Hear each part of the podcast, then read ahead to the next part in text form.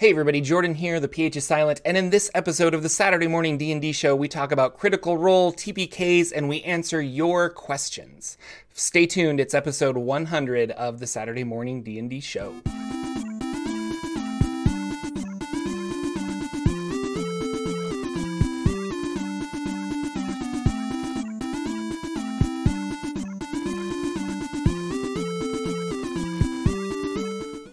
Hello everybody, my name is Jordan with a silent P H in the middle, and this is the Saturday Morning D and D Show. Welcome to episode one hundred. It is fantastic. I am so excited, uh, and I am joined, as always, by my wonderful co-host, Sir Lucian, over at Sir Lucian Gaming. Say hello, sir. Hello everybody. Adjust your volumes as I fixed my mic from last week, and uh, hopefully I'm much louder for you guys, so yeah. Hopefully it's working out. uh, and I'm awake, and I'm here, Yay. so I didn't sleep in. I didn't sleep in for our one hundredth episode. That's so exciting. Um, we have uh, a giveaway, which we will talk about prizes and uh, things like that, but if you want to enter now because you're too excited, uh, there is a link in the YouTube description. And uh, we will put the link in the Twitch description or Twitch uh, chat at some point. Um, and that would be awesome. And we would love to have you guys enter a lot of really cool prizes. Uh, so we're going to go a little longer, too, with this show. We're going to talk about um, the news and games and things like that. And then we have a bunch of questions that you guys asked us, and we're going to answer them to the best of our abilities. Um, we'll also be taking questions from chat here and there, so feel free to, uh, I guess if you have a question, maybe bracket it with like the word question so we can skim through and find it. That would be awesome. Mm-hmm. Um, but not just yet.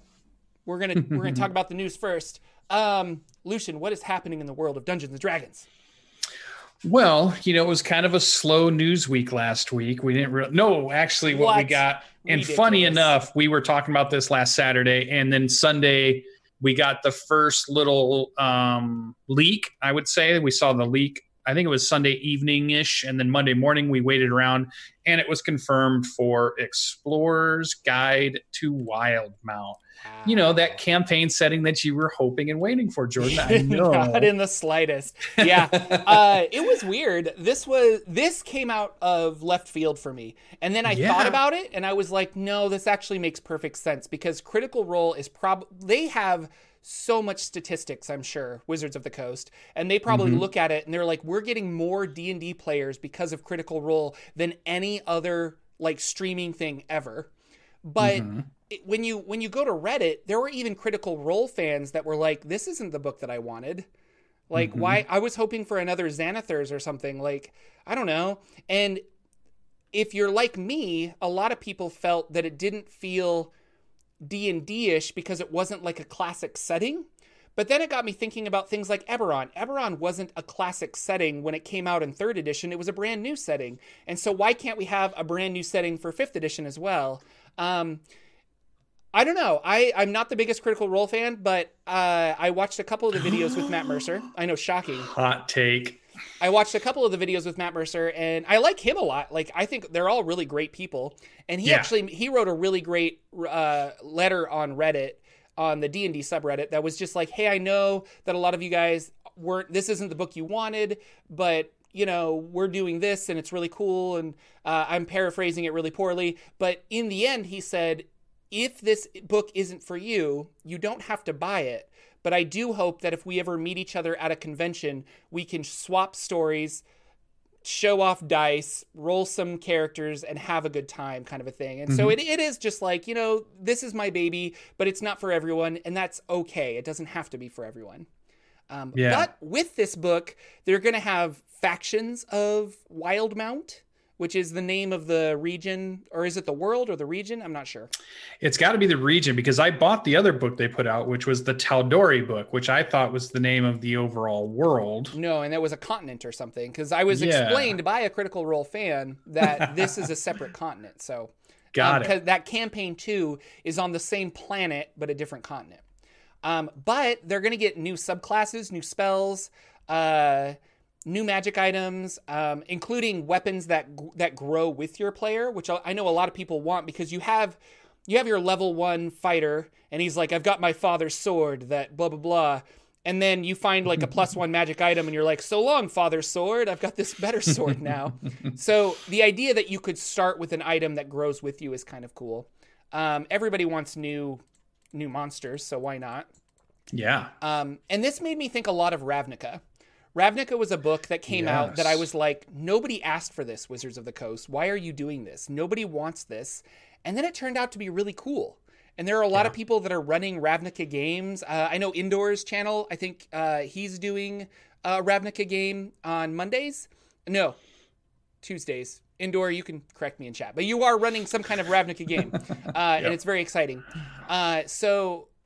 you know, people are playing that, and, and the the subclasses and stuff were fun. And things like the Spore Druid that were in Ravnica, you could easily take and put into your campaign, because a Spore Druid is not essentially Ravnica. And I think these other subclasses are going to be the same way. Like, the subclass in uh, Explorer's Guide to Wildemount is going to not... It's not going to be... like so tethered to that campaign setting that I can't take it and put it in Forgotten Realms or something else. So, what are we what are we smirking at? What everyone's laughing? The chat. The chat. What's happening? We're we're interacting with chat. Yeah, this this actually was one of those things that had like that roller coaster for me also, because when it when it dropped, I thought, I like Critical Role, but I didn't like Critical Role enough that I want to run a campaign in their world, mm-hmm. because, and I started trying to analyze, why is that? Why do I want to run a campaign in Greyhawk? Why does that interest me? Why do I want to run a campaign in Forgotten Realms? I don't really want to run a campaign in Eberron. I would play in it. I think it's fine. And I think it's great what he's doing. And I love that, that it's out there, yeah. but I don't know if I want to run a campaign in it. And then I was thinking, I don't know if I want to run a campaign, because I already have the other book, and that one was okayish, but it, it didn't grab me as much as reading all the other um, campaign settings that are out there, or like a Dark Sun or a Spelljammer, yeah. or or something just crazy out there. But then it, it made me think that, well, how do these things, like you just said, become classics? And it becomes people playing it. And we had an A C K Inc book, which is yeah. basically kind of an A C K Inc campaign world. They do use Forgotten Realms, but it is an A C K Inc no, style it's their game. Own, it's their yeah. own thing. And we've got you, a Rick and Morty it, yeah. style game. We've got Eberron style games. We've got Ravnica style games. So we are getting a lot of these, these different worlds getting pulled in. Um, so it was interesting. I did find it kind of off-putting that so many people were trying to get ahead of the rage. That was the internet rage. They were just like, if if this wasn't a book you wanted, just be the type of person that says, okay, I'll just buy the next book, and we don't need to hear that you don't like this book or whatever. And I and I think it's interesting that I saw more of that than I even saw with the Ravnica book, yeah. which was people saying, we don't need magic in our Dungeons and Dragons. Yeah. But in reality, there was a bunch of us that really wanted that. I mean, that world of Magic the Gathering is so cool. I've always wanted to be able to play campaigns in that world. They just released Theros um, this past week, and I want a campaign book for that. You know, I want a mm-hmm. campaign book for all this stuff they do, because it's such a vibrant world. Um, and I think that's what grabs me. I think it's these vibrant worlds that grab me. So what I came up with is, why was I resistant to the this Wildemount book? Like, it's not one that I'm that I'm too into. And I think it's because I watch Critical Role, and I know it's Matt Mercer's world, and I don't feel like I can make that my world. Oh, right? That's a good point. Yeah. So it's it's his world to me. Like, I never got to see Keith Baker run his game. So if I do Eberron, it doesn't feel like it's Keith's world. It just feels like it's Eberron. It's anybody who's running its world. Yeah. If I run a Forgotten Realms, it's anybody who's running it. Yeah, because yeah. Keith wasn't running Eberron streaming for like five years before making yeah. it into a book, you know, and yeah. people liked the world of Eberron, but it, it never got that sensation of like, but that's Keith's. And that's kind of how you're right. That's how this feels, because I'm, I, and, and actually that, now that you say that out loud, I think that's exactly it. I don't feel like, it almost doesn't feel right for me to run a Matt right. Mercer world book. I don't or, feel like I can do like, it great. It's not mine. He made this. Yeah. I could make yeah, my own. I can't own, do it like, justice. But yeah. Forgotten Realms, it seems like, well, that's open for everybody. So, you know, yeah. Eberron, that's open for everybody. I don't know. Dark Sun, yeah. et cetera. Yeah, like, so, it, yeah, so Indoor Adventurer and Cyberwolf, those are all people that I would play with. L B Hack'em Up would all be people that played in my games. And if I went to them and I said, hey, guys, I'm going to run this new Wildemount Wildemount campaign, we're going to stream it online, they would be super excited. But then the pressure on me would be, ah, I can't do it as good as Matt does that world, because mm. he knows everything about his own world. And they're fans of that and they want that, but I can't do that. And what happens when I do something different than Matt would do? Like, I decide to kill off some main character that they're like, whoa, you can't do that. Like, that's but he's the, still alive in the show. That's the like, highest druid I, uh, person you know. of this whoever. Yeah. So I would have anxiety about, I'm not giving them the experience that they want in that campaign world, because I don't know if I can make it my campaign world. Yeah. With that. So that's where my resistance came from. Now, it's probably a fault, you know, there's no, I can obviously work around it. And, and mm-hmm. I should remind myself that whenever you role play a game, the world is your world. You make it yours. The Ravnica I run a campaign is my Ravnica, and it would be different than Indoor's Ravnica is going to be, would be different than Jordan's. If Jordan runs an Eberron and I run an Eberron, those are different worlds. They're going to run differently. Different things are going to happen. Maybe your trains are a little bit different than the way I want to do the train. I'm going to adjust them a little bit because I want to do something a little bit different or whatever. And I forget that, but it just felt like with the Wildemount book that I was leaning more towards it's Matt's world. I can't play in Matt's world. Yeah. That's his, that's his toys. Those aren't my toys to play with. I don't but know. It's, uh, they definitely made the book huge. Yeah. It's three hundred they pages. They definitely so. added stuff in it that made me sound like I wanted to find out about. They added character classes, like you said, the weapons inf- information. And he did do a good job of saying there's pieces here that I hope you can pull out of this book and use in your campaigns, even if you don't want to run your campaign in Wildemount. And I think that's a good way to look at all books. All books should be released that way from Wizard of the Coast. They have pieces that you can pull out if you want to, and you can ignore what you don't. Mm-hmm. And if they don't have that, I don't think it's a good book. But I think this one will be a good book because of that. Um, and so that's, yeah, I was kind of, I'm one of those people that was like, eh, it's not really the the world I want. I don't, I don't mind that it's out there. And I wonder how many streams we're going to see of Wildemount streams, right? So yeah. we have lots of streams out there, people playing Dungeons and Dragons. We had some pop up when Eberron came out, so I started seeing a few here and there of Eberron streams popping up. I wonder how many we'll see of Wildemount popping up out there to see. And there maybe I'll enjoy Tal'Dorei, those. Like streams that started when that book came out? I don't recall any streams. I, I ran one one shot in it with with our friends. Okay. Um And it, it seemed pretty fun, but it also felt, again, like I did feel like there was enough information in the campaign book. Mm-hmm. I felt like I needed more mm-hmm. um, because it felt like it was this really realized world, but it was still a lot of it locked up in Matt's head, mm-hmm. right? So he knows all this stuff, but he hasn't written all of it down yet, or he knows what all these things. And Keith's kind of been doing that too, where he puts out lots of posts about this is how the wood elves are, or this is how the halflings are, even if that piece of information doesn't show up in the book. He's always putting out information about, well, this is how these yeah, things are. Yeah, he's got a blog where he does say, like, you know, let's talk about changelings. Like, well, and he'll he'll be like, this is how I always interpreted changelings, but in actuality, or or in the books, I didn't write, you know, these books, and and that's how changelings are canon wise. But like, if you want my mm-hmm. opinion, and so a lot of people, and that's why we were talking canon with a K, because there's Keith Baker canon. So, and I wonder, I don't know, do you? So I have two questions, or sure. two things that I want to talk about.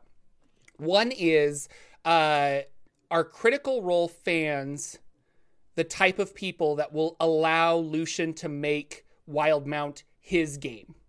Or are they going to be, um, and I, and that's a generalization, I guess, but like, I know Critical Rants are, Critical Role fans are pretty, pretty diehard. And yeah. if I'm like, would hey they ever guys, become... I, I want to run a Critical Role game, and we all sit down at the table, and then they know more about the setting than I do. And I'm mm-hmm. like, but I have the book, and so I'm going to do this. And they're like, ah, well, you can't really, they wouldn't do that. And, and it's like, well, you're not, you're not Jester actually. So maybe we should like not play like that. I don't know. Yeah. So. Yeah. Would they let, would they become Jordan fans running in Wildemount if they were Critical Role fans? Yeah. I don't know. I have yeah, no I idea. Know. I do know that the, the Critical Role crowd have been, have had to defend themselves in some ways. It mm-hmm. feels like over the last year or two, because a lot of things have come up and have tried to disparage the group that makes Critical Role. And all those people are fantastic. They're really great. Yeah. Superhumans that seem to, they do way more than I ever do charity wise and helping people out and interacting with their community. They're, they're great and wonderful people. And they've been attacked here and there. Like when they did the, the, um, they did the Wendy's tie-in. They mm-hmm. got attacked. They, they're going to make a cartoon. They got attacked. You know, they, there were segments of the internet coming at them because they're like, oh, you guys are big time now, or, oh, you're selling out, or, mm-hmm. oh, you're working with this company that's obviously a terrible company and you shouldn't do that. And, and so they're used to now defending what Critical Role is doing. And I think that was what this was. But I felt like in no other book release did I see a bunch of stream or a bunch of tweets and a bunch of conversation about, hey guys, if this isn't the book for you, don't worry, there's more stuff coming up out. Coming from Wizards of the Coast, coming from all of the, the Critical Role people, um, all of them putting that out there that Monday morning to try to tamp down anything that might, you know, turn into mm. some big wildfire. So it's almost like they knew this book was controversial. Like they kind of knew what they were getting themselves into. And I wonder what the process was. Sounds like he's been working on it for more than, I think the interview said he's been working on it for two years, right? Yeah. So this isn't something that just sprung out, yeah. which sometimes we all think of, oh, the book's out and they've only been working on it for the last couple of months. But yeah, that's, that's not true with Wizards of the Coast. They're two or three years out on their on their thing. So this has been a long time in the making for this. And I just think it's an interesting thing. Are they going to do the live event based on this world? Yeah. Is that what the campaign's going to be and everything's going to tie into?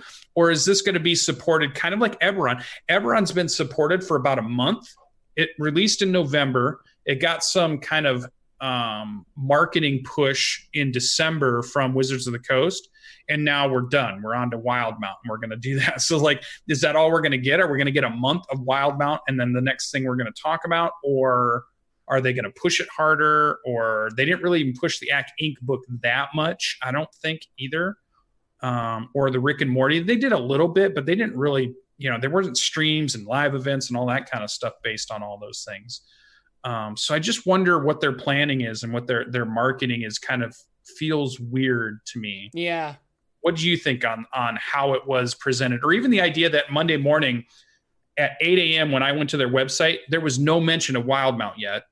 And then as the day rolled on, one page on one tab would get switched, and then another page and another tab might, might reference it. And by the end of the day, it was like the main page had it as the, the main thing. And you finally could go to the products page and it was there. And it was like, it was like one person was slowly hitting a button every hour to change one thing on their website. It just seemed really odd to, that's the way you're going to roll out your big announcement for. And then they had no real big Wizards of the Coast announcement. Mm-hmm. They had some Twitter stuff out there and they said, hey, everybody go look at the uh, Amazon page. But then that, that was it, you know? So it seemed really odd to me, the whole, this is our big twenty twenty big push. Here's our, here's our first product of the year. And they barely put a lot of marketing effort into it. It, it seemed Maybe weird to me. I don't know what you thought. On, on Matt and friends to do it because it was like, it's their baby. I don't know. Um, my second question or topic I want to discuss is, how do you feel about back-to-back campaign settings? Like, that's a little weird too. Like, we just got Eberron and then we get a Wildemount. That's the next book. And I thought that was kind of, I just felt that that was odd because we barely get to understand this new world and then you're throwing another one at us. Um, yeah. But at the same time, is that wrong? Like, who cares? Like, there are people that are like, well, I'm not interested in Eberron, but I am interested in Wildemount. So I am excited for this. So I don't know. It was kind of, that was, that was an odd one to me as well. Yeah. Well, and are we going to get more, or is this it? Was this just the big commercial tie-in that they wanted to do? And now they're done with commercial tie-ins, because what else is left commercial tie-in that they haven't tied into, I wonder, at this point. So I, I don't know, you know, I, I find it interesting. It's just a very interesting release. And it feels to me like it's not their main release. Like, I feel like we're going to get another announcement in the next month. Yeah. That's the real, oh, here's our real next book for whatever, mm-hmm. because we just got to, I mean, not even moving into the next item yet, but the, we just got an, another Unearthed Arcana right away at the top of the, yeah. at, at the top of twenty twenty already too, on top of all the Unearthed Arcanas we talked about. And none of these classes that are coming with the Wildemount book were in the, in the U A, I don't think. Did we ever see Dunamancy? Did we ever see Echo Knight? Did we ever see Uh, um, not with those names. And I mean, we saw like psionics yeah. and stuff. And that's why I feel like this is Matt's baby. And so he's been playtesting this rather than Wizards of the Coast sending it out. We might get in the next month a playtest for Dunamancy and all that other stuff. But it seems kind of like that was tested in-house. But you're right. Yeah. Um, we haven't seen an Unearthed Arcana for any of those concepts. So I don't know. And I feel like this book is written and done, just not shipped and printed yet, right? Oh, so probably. I don't, I don't know if we'll get any like feedback on, or if we'll see playtests. Maybe we will, but I, I don't know if we I will. Would, it I would put like... money on a playtest for that. Yeah, I feel yeah. like they're doing it in house or something, like just because of that. I don't know. Yeah, and if anybody's wondering how or what information we're seeing, most of the information you can get on this came from D and D Beyond. Did several videos throughout the day on that Monday yeah. of the announcement, and they were the really the big push of here's what's coming. We're going to interview Matt, and he's going to talk about these different things. So he talks about some of the classes that are coming, subclasses. He talks about the new monster stuff. He talks about the items. He talks about some of the different types of magic that's going on. He talks about the four worlds. Now, the one thing I really like about um, that they did say, and it's it's marked in our notes here, they're going to give you four campaign starting points in four different regions of this place called Wildemount. Mm-hmm. So if you want to do one in the north, here's a setup for that. If you want to do one in the west, here's what that's like. If you want to do one in the east, here's what that's like. And here's one in the south. I kind of wish we had one like that for Forgotten Realms that said, okay, you want to do your campaign, you want to do Sword Coast, here's your setup. You want to do, you know, Sea of Fallen Stars, here's your setup. You want to do the Moonshae Isles, here's your setup. You want to do that's whatever. The, that's Chol, the campaign book for fifth edition that all the Forgotten yeah. Realms people really want. Like Sword Coast Adventurer's Guide was fine, but it was not, it's not the campaign setting book people wanted for Forgotten Realms. Yeah. So, yeah. So I'm interested to see that. I'm hoping that when we read it, it, it reads like the books that have, I've really enjoyed reading. Ravnica, I loved reading through it, the way they put that together and the way they, the stories in it, the way they, mm-hmm. they pull you into the world was awesome. The other one that did it really well was Secrets of Saltmarsh. That one really grabbed me. So I hope mm-hmm. that's the style that we see this book in, because if it is, then all my fears or all my uh, hesitation will go away, because as I'm reading it, I'll get into it and I'll be like, okay, now I want to run it. Now I, now I understand it. And Matt uh, Mercer's a charismatic guy. And, and I was just thinking, like, I really liked Matt Colville's Strongholds and Followers because it was in his voice. And it was just kind of fun to read. Like, you read it and it felt like Matt was talking to you about this cool thing he was excited about. And yeah. if this book comes across like that, like if Matt Mercer is talking to me and, and he's really excited about all of this, I could see myself really enjoying it as well. So, right. Yeah. And yeah, somebody said also, yeah, we've just seen a release that there's supposed to be a D C Universe setting coming for five E that we've heard about. Really? And there's definitely plenty of other third party so groups. Everybody can be Batman? Do, I'm guessing doing five E. Um, I know Monty Cook said they're doing their book. He's bringing Tolus back, P T O U L U S, yeah. which was his big super city campaign that he did back when he was at Wizards of the Coast. And uh, so they're going to do that as a as a redone fifth edition and for Numenera mm-hmm. or Cypher System. So yeah, that's they're, they're be bringing cool. Numenera to fifth edition. That was a Kickstarter a while back. So, yeah. Yeah. Really exciting. So there, there's still plenty of information for those of us that love five E to go out and get. I feel like this is a book that will probably do well because there is a large critter community that will that will buy and purchase the book. I don't know if you're not a critter fan, if you just happen to be browsing on the shelf, mm-hmm. it might grab you. You know, you, you might pick it up and say, well, I don't know. I've got this Eberron one. I, and I'm looking at the cover. I really want to flip through it. it. And then I want to make my yeah. choice if I want to get it or not. Because uh, I, I guess a lot of these books I buy real quickly. I pre-order. I'm really excited. I want it the day it arrives, kind of a thing. Um, mm-hmm. But this one, I was like, no, I, I think I'm going to wait. And yeah. um, Saltmarsh was like that. And I was like, I think I'm going to wait. And I flipped through it and I'm like, this is really cool. And then I picked it up, you know? So. Yeah, I loved reading that first little chapter in Saltmarsh. It was so good. Even though I haven't, I haven't ran it. It's been one of my first, one of my favorite first reads. Mm-hmm. Um, that one in Ravnica really grabbed me from, from the, the previous couple of books. The other ones have been good. And, and you know, Descent to Avernus has been good. Uh, all those books have been really good. I mean, I, I'm loving Tomb of Annihilation. This week, this Wednesday, is my final game, final session of Tomb of Annihilation. spoilers. What? And then we're going to be starting a whole new campaign, and we're going back, we're going to Waterdeep. We're going to jump back to that campaign. Um, so it is interesting, and there's definitely lots of stuff out there. So even though I don't know if I'm going to be a huge fan of this book, I'm still excited that we're getting a book. I think it's going to be cool. And I, I'm excited to see how some of these subclasses play into yeah. the meta of what's going on. Being able to make some of these characters on D and D Beyond is going to be cool. Um, and I'm curious to see where we go for twenty twenty, because I this definitely, they've got a lot planned. I, I feel like the twenty twenty year is going to be a big year for them. How do you not do the D twenty twenty year? You know, how do you not make that just huge and just like send out all the different campaigns? And yeah. if it was me, I'd be like, let's just blow it out. Let's just do everything this year. And even if it's too much, we don't care, because it's year twenty twenty and we're just going to go crazy and nuts. Um, but I don't know. I'm, I'm excited to see what they're, what they're going to do. Yeah. And I felt like this might be, we might look back at this a year from now. So we're at show one hundred, all of you that are going to be here for show two hundred. When we come back, we want to do a look back.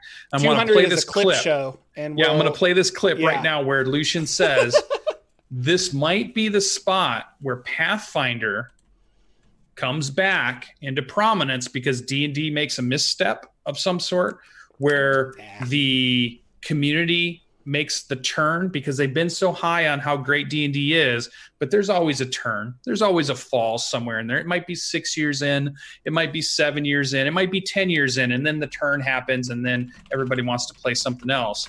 I wonder if this is the Pathfinder turn where it comes back to prominence like it did back in three, five starts to go down, four E starts to get released, and then everybody wants to play Pathfinder instead, including the great Matthew Mercer, who was playing a Pathfinder campaign instead of a Dungeons and Dragons campaign at the time, because that system they enjoyed more at that what? time. And there were a lot of people that loved Pathfinder before they get it going. Yeah, he converted. Sir, if I could flip over my table right now, I would, but there's expensive computer hardware on it. How dare you? Meet me outside. That is it. Let's go. So, yeah, we'll see. Episode two hundred, we'll come back and we'll check that clip and we'll see if I was right or not.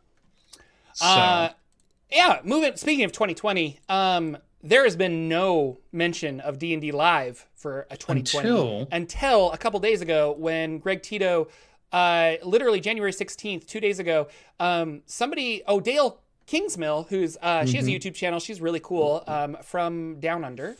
Um, she's talking about taking a trip to Seattle and like, I don't know. And then Greg Tito's like, well, there's always D and D Live twenty twenty, hint, hint. But mm-hmm. it, it was usually, anyway, that's, that's all. We don't need to like super talk about that because it's all speculation, but, uh, apparently there's going to be a D and D Live event. Um, we just, I think we knew that it. There had so. to be, because those type of things, to get those venues, you have to book them a year in advance yeah. or more. So they must have already, back when they had done the big Descent to Avernus, they were already saying, we want to make it bigger and better, which means we already have to commit mm-hmm. and get the room. So they couldn't, there's no way to back out at this point. What I am surprised about is they haven't said anything about it yet as far as what's going on. They haven't even given us a hint. Is it a Wildemount D and D online event, three-day weekend type thing, four-day weekend kind of thing? Is it a new campaign in Forgotten Realms, yeah, which is story. probably more like, you know, what, what we would expect? Is it doing something they haven't done yet? Is it turning into a convention, kind of like Gen Con turned into a convention when they were the big player there? And yeah, there was other stuff and there was, there was plenty of other things to go, but they made it big. They, they helped get that thing off the ground. And is this another one of those type of things that we're going to see where this is the start of a convention that grows out to be come out like a PAX, mm-hmm. which is going on right now. A bunch of people are at PAX, PAX South, South we're seeing. Yeah. So everybody's down at PAX South having a, having a good old time. So that's cool. So I um, wonder. Yeah. And then we touched on this a little bit, but uh, new subclasses, new Unearthed Arcana. Um, we have the Barbarian Path of the Beast, Monk Way of Mercy, Paladin Oath of the Watchers, and Warlock the Noble Genie. Uh, Barbarian Path of the Beast kind of feels like you're like a werewolf kind of thing. Like I you can love get it. Tails and claws and, and attack that way. Uh, I want to play it so bad. The Monk Way of Mercy was kind of like a healing monk. You can use your key to like heal wounds and do things like that, which mm-hmm. is kind of cool. Um, I don't remember Oath of Watchers. I read it. I literally did, but I don't remember it. Is it, uh, what do you remember? Yeah, yeah. Is it forgettable? Because so, I forgot about it. Yeah. Well, I was so focused on Path of the Beast because yeah. I was so good. Um, yeah, I'm trying to remember what the whole Oath of the Watchers was. Um, and then uh, my personal favorite, something that I've wanted for a long time, is a warlock patron that is a genie. And reading this, so I was most excited about the warlock. Reading it, they did not go in a direction that I anticipated at all for how they were going to make a genie warlock work. But uh, I kind of like it. I thought it was different and fun. And I, I'm like, I would play this character. Like a, a pseudo support warlock that you like tether yourself to another person. And then mm-hmm. you can kind of like share damage and, and cast spells from their perspective. And uh, it it made... It may, I don't know. It was really interesting. I, I, I was not anticipating it, and it's not the warlock genie I wanted, but I like it. So, yeah, yeah. The Oath of the Watchers was fighting like the great old one, Cthulhu monsters or uh, aberration mm. stuff, and okay. and that kind of th- things that we're trying to break into our universe kind of stuff. That's what it was. Yeah, and that sounded that did sound pretty cool. And you're right. The the noble genie was, I think, a really cool idea for a patron. I'm I just got done reading a book, Dungeoneers, which is I brought up a few times. In their third book, they are tasked with going and um, checking out this pyramid that is being run by a trapped genie. And what the genie does is uses magic to make the pyramid respawn everything so that adventurers can go. They pay to go in, they do their thing, and they come out and they sell all their trinkets, and then they get to pay to go back in. And the genie resets it with magic all the time, because this this ruler has caught it, and it's turned into a money scheme. Lucian. So it's kind of a funny thing. I thought, oh, that's such a cool, funny tie-in that there's this whole genie. And he talks about this whole genie world that is outside of the regular world, where all the genies live and where all their ha- where they hang out. And every now and then one of them gets captured and brought to our world and is not allowed to go back. And that's where the stories of the genie stuff comes from in this book. And I thought, oh, that's kind of a cool twist. That's a cool take. It'd be interesting to maybe do a, a campaign based on that, you know, this idea of a trapped genie that you're maybe trying to help. Um, and maybe it's trying to, it, it helps you in some ways to try to help get um, freed. It's always about being imprisoned in some way. So there's a cool theme there about that kind of thing, kidnapping, or the idea of um, the the gilded prison, you know, this, yeah. oh, it's, it's a prison, but it's nice. It's got yeah, yeah, yeah. cool silk sheets and pillows, and, and the, everything's great. And the food tastes wonderful, but it's still a prison. And how mm-hmm. do you get your players to understand that and want to be sympathetic to the genie who might be trapped in that way? So it's a cool theme that you could play out. So yeah, that one. So that whole Unearthed Arcana, I felt like was really strong. It feels Dan Dillon definitely has a lot of fingers in this one. I think Dan Dillon was working at, what was it, Kobold Press before, doing mm-hmm. stuff like with classes and things. And you can tell that they brought him on board now, and they're just doing that same kind of stuff mm-hmm. because these all felt pretty, pretty strong to me. Even some people were like, oh, I don't really need the Way of the Mercy Monk, but really every class at this point is going to have some healer option. Yeah. And that allows the player not to have to say, well, all right, we're going to start a campaign. Who's playing the cleric? Who wants to play the cleric? Because we have to have the cleric. And if the cleric's the only one that can heal, then somebody has to play the cleric because we have to have the cleric. But we don't have to do that in five e Dungeons and Dragons. We can play a complete campaign with no cleric at all and have plenty of healing and plenty of stuff. In fact, my Tomb of Annihilation group has no cleric. You know, we we have other ways that healing comes in and does things. Um, in my Seeking Revenor campaign, with the main group has no cleric. They just, they run, you know, all these other classes that have healing in some way. Druids, paladins, whatever it might be. And I like the idea that you might get monks. You might have a healing warlock in there. You might have a healing... I think the only thing we don't have is a healing wizard, but maybe maybe we'll get that at some point, well, too. And, uh, some, like, I don't know.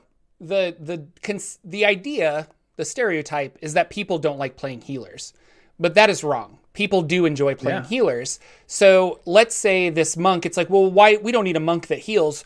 If you're playing a monk, you want to like punch stuff and do things like that. And it's like, no, I, even though I'm a monk, or even though I want to play a monk, I tend to lean towards a support role. And this is the class for me. So mm-hmm. like, that's kind of how I look at it, because you could play a bard and be full support. You know, yeah. inspiration to your party members, curing, healing, getting rid of things, all this other stuff. Or you could play a bard that is full attack. And that's one class that has two different aspects to it. So why can't other classes have that? Kind of like, yeah. like this monk thing. So I, I didn't find any problem with it. Um, you were talking about Kobold Press. And if you guys are interested in some extra... like spells yeah, I just went and, and looked at their classes. Stuff. Deep Magic. Uh, they have a whole line of, of P D Fs that you can buy called Deep Magic, and I'm I'm looking at like nineteen I think I have here. Um, yeah. Clockwork Magic, Rune Magic, Shadow Magic, Ring Magic, Dragon Magic, Hieroglyphic Magic, that Time cool. Magic, Combat Divination, Winter Magic. It's there's lots of really cool stuff here. So uh, Kobold Press has been putting out a lot of nice stuff for D and D five e, and actually they're they're doing a Kickstarter soon for Tome of Beasts two. I don't know if yeah. you saw that, but they're going to have another. Yeah, I'm all in. Manual, so. I got their Tome of Beasts one up on the shelf right now, yeah. and it's been good. So, no, yeah, really I can't wait book. for another I one. I use that a lot, so really cool. Anyway, uh, I'm excited for Unearthed Arcana. It looks like they really are pushing into getting new subclasses for us. So we're going to get a Xanathar-type book at some, some Well, here, point. here's my question. Looking at that group of four, does it lead you into thinking any one campaign would fit these four to show up in a book? Do these feel like Ravnica? Do these feel like um, Dark Sun? Do these feel like no. uh, Greyhawk? Do these feel like... Because um... the other barbarian was like a Fey magic barbarian, which made me think that you were going to do like a Feywild Shadowfell book. Um, mm-hmm. But with the psionics and and this, and, and if we add that and you kind of put it all together, I'm like, I don't... This doesn't really compute for Jordan. Um, so yeah. I don't know. So like, it's feeling you, more like you you're, you're back to a Xanathar's. Is that what you're thinking? Back to a non-campaign yeah. specific? I think it's going to yeah. be like, here's some new subclasses for you. So I think um, that's what it is. I think they're building up for another big subclass book. Because Xanathar's um, sold really well. And I, I, I think book. those books sell better than campaigns because only D Ms really buy campaigns, and not every D M is going to buy a campaign book. Yeah. But every player is going to want new options, and they're going to buy this. So yeah, and I can't I can't imagine the number of Xanathar's books I've seen at the table already mm-hmm. while I was playing. So there's people buying that left and right, and they weren't D Ms. yeah. They weren't D Ms at all. So definitely Xanath. I definitely want another Xanathar's Guide at this point, and I want more spells. I want more cool magic items. I want more cool mechanics that we can play around and swap around into our games.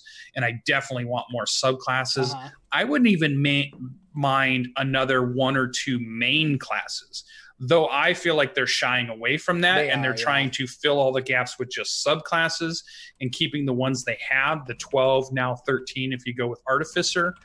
But I don't know. That's just an arbitrary number on their part. They, there's no reason you couldn't do more classes to fill holes instead of more subclasses to fill holes. But it's all the same because it's just playing mechanics and what you get to do with as a player and what, what can you do as a concept for a character. Mm-hmm. And you can play anything now in D and D five e. Like you can take any cool, fun character that you've seen in a movie or a T V show or a book or a comic or whatever it is, and you can say, how can I make this in five e? And there's a way to do it, even right now, even with just the options that are there right now. You made Iron Man. You could make, uh, I did a Black Panther that would work out comic book wise. You could do, you could make The Witcher at this point. You could make any of those using all the options that are out there. So that's what's really cool about it. So mm. it's great. I'm, well, I'm loving it. Ladies and gentlemen, boys and girls, children and mice, hamsters of all ages, uh, I reached out to our good friends at Dice Dungeons. You can check them out at dice dungeons dot com. Sponsor they make, of today's show. They, yeah, well, yeah, pretty much. Uh, they make really cool tabletop R P G stuff, and they sent us um, one hundred dollars worth of items to give away. Um, so if you check the YouTube chat, and I'll put it in Twitch chat too, um, you can go and sign up for, actually, I want to refresh this and see.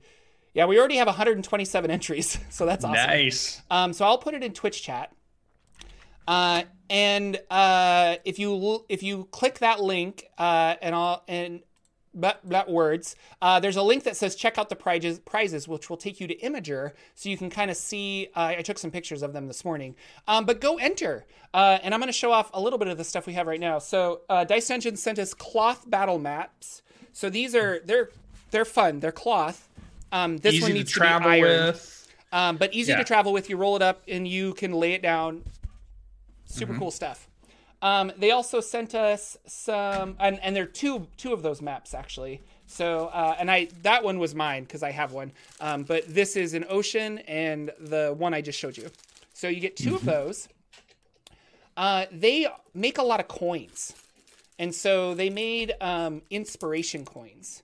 And these are coins that you can hand to your player to remind them they have inspiration if you're a bard or a dungeon master if you use inspiration. And so you get three of those and a fancy dice bag. Um, mm-hmm. They also make monster token coins. Very and, cool. And uh, these are, uh, this is like a zombie. And then on the back is got it scratched through when it dies or when it's at half health or something like that. Yeah. And there's uh, four of yeah four of those, five of those. Sorry, I've got, I'm losing count. And they also come in a nice little uh, dice pouch. Um, and I used to do that. We used to have pennies yeah. and nickels and quarters on yeah. our map back in the day when we didn't have minis and we had a big battle going. That was that's so eighties for me. It's yeah. awesome. No, it's super fun. Uh, we have a rolling mat. Uh, mm-hmm. which is really, really awesome. Snap together. Um, and it and... snaps together. It's got the Dice Dungeons logo in the center. It is purple. And then uh, the piece, the or the, the main prize, I think, is this metal set of dice. Which um, I'm going to buy. And they've got another Kickstarter coming for some other, some more stuff, too, pretty they, soon. Well, their Kickstarter's out for a new set of dice. So if you want to check that out, go go to Kickstarter, yeah. search Dice Dungeons. But, uh, yeah, these are these are just really, really, they're metallic, so they're heavy. Really pretty dice. Um, They're awesome. And all of this will be going to one lucky person. Um, all you have to do is click the Gleam link to enter our giveaway. Um, and maybe say thank you, Dice Dungeons, for being like such a, like, yeah, they were really cool. Because I, I just asked them, I'm like, hey, we're going to do this thing. Like, I could give away some stuff, but if you guys want to, we'll talk you up and blah, blah, blah. And they were like on it. And they sent us one hundred dollars worth of stuff. Yeah. Um, so, really so cool. cool. Uh, l- really nice people. They're going to be at Gen Con this year, so if you if you do see them at their booth, tell them Jordan sent you and and that uh, you you love their stuff and all that other stuff. Uh, yeah, so go enter the giveaway. Um, it's going to run for I think five days, and then I will email the winner, and then we will announce the winner if they have accepted the prize. Uh, I will we will announce it on the next Saturday morning D and D show. So next Saturday. Um, but Very yeah, cool. Really. Ah, it was so cool. So I'm so excited yeah. that we got to do that for episode one hundred. It's going to be lots of fun. Um, and so thank you, yeah. Dice Dungeons, for sure from us. Just in case you happen Absolutely. to be watching or if you're watching later, thank you so much for for that because it's super cool. And everybody in the community, definitely just go to their website. Even if you if you don't win, just go to their website, look around. Even just getting eyes on their stuff, on their just looking at it. Even if you can't buy anything right now, it's cool. I'm going there to buy some of the cool dice because I love that little tin. I like their logo that's on top of it. They're, the way they're doing stuff that's really cool. I love it, and I'm I'm jumping over there to buy yeah. a few things too. They're they're it's cool. Oh, they're so fun. They're really cool people. um, so that is our thank you to you. Uh, you guys have been supporting us, watching us. We have. Um, A really close group of fans and uh, with the Discord and everything else. And it's just been super fun to have you guys uh, interact with us, watch us live, check out the podcast, um, and meet us and in it, person. Meet us in person. That's always been really fun too at Gen Cons and things like that. So, so just thank you. And uh, hmm. I'm really excited I for the lucky winner of all of this stuff. I will be personally mailing it out. Um, if you don't live in the U S, you are more than welcome to enter. Uh, if I check that you're in Germany and it's going to cost me one hundred dollars to mail this to you, I might select a new winner.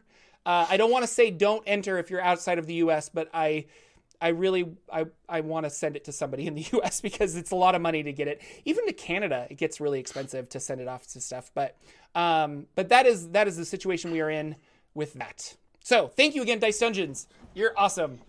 Yes. Um. We have a mailbag episode, and this is going to be a longer episode, by the way. I think we're going to go till, I don't know, a half hour over, maybe longer. We'll see.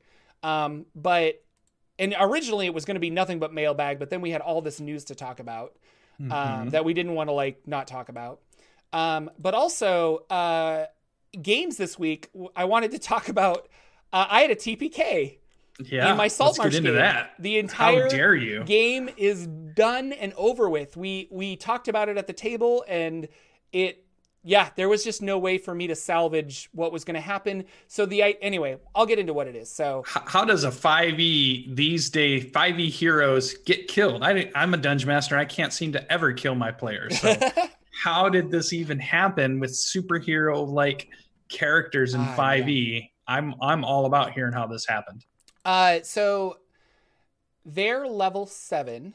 And they're in um, a dungeon, and the dungeon, the part of the Saltmarsh book is called The Final Enemy.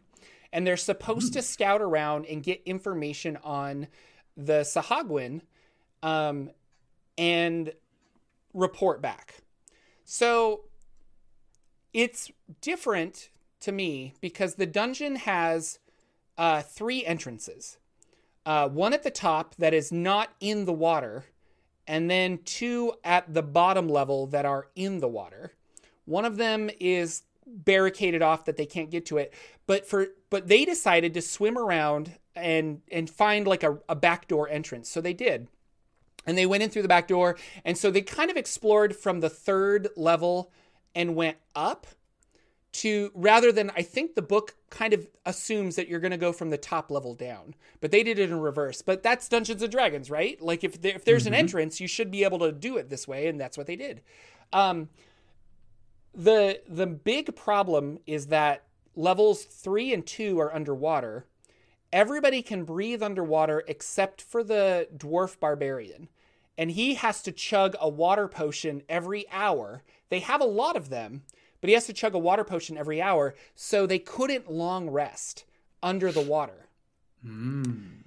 I think the big failing decision was that they decided to press on and, and go up to try and find... They knew that the first level was outside of the water, so they tried to go... Uh, they were like, well, we'll just climb up till we're no longer out of the water, and then we'll take a long rest. But they didn't exactly know how to get there. Um...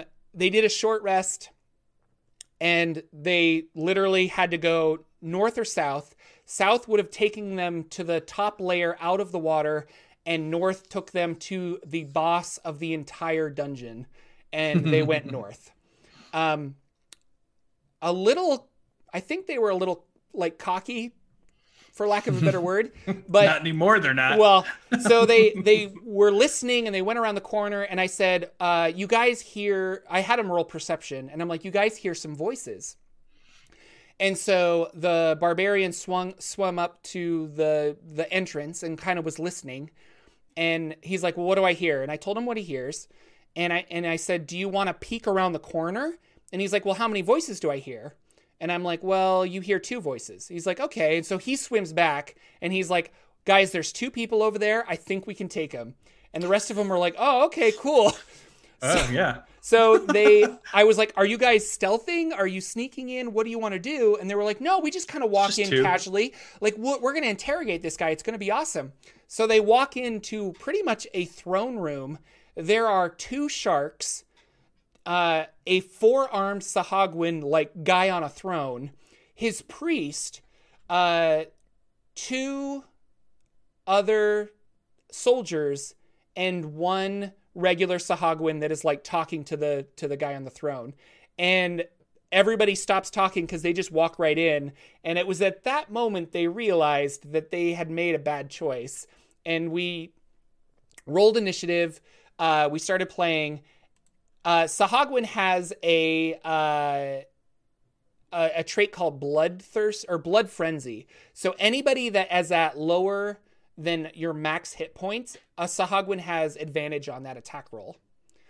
Um, oh boy! And and that's what it was. It just went downhill. So between the sharks that have Blood Frenzy, between all of the Sahuagin that have Blood Frenzy, uh, they tried to like barricade. And I'll give them credit. Like the Paladin lasted. Uh, I think two and a half rounds, uh, but I just kept rolling natural twenties and I kept doing all this other stuff.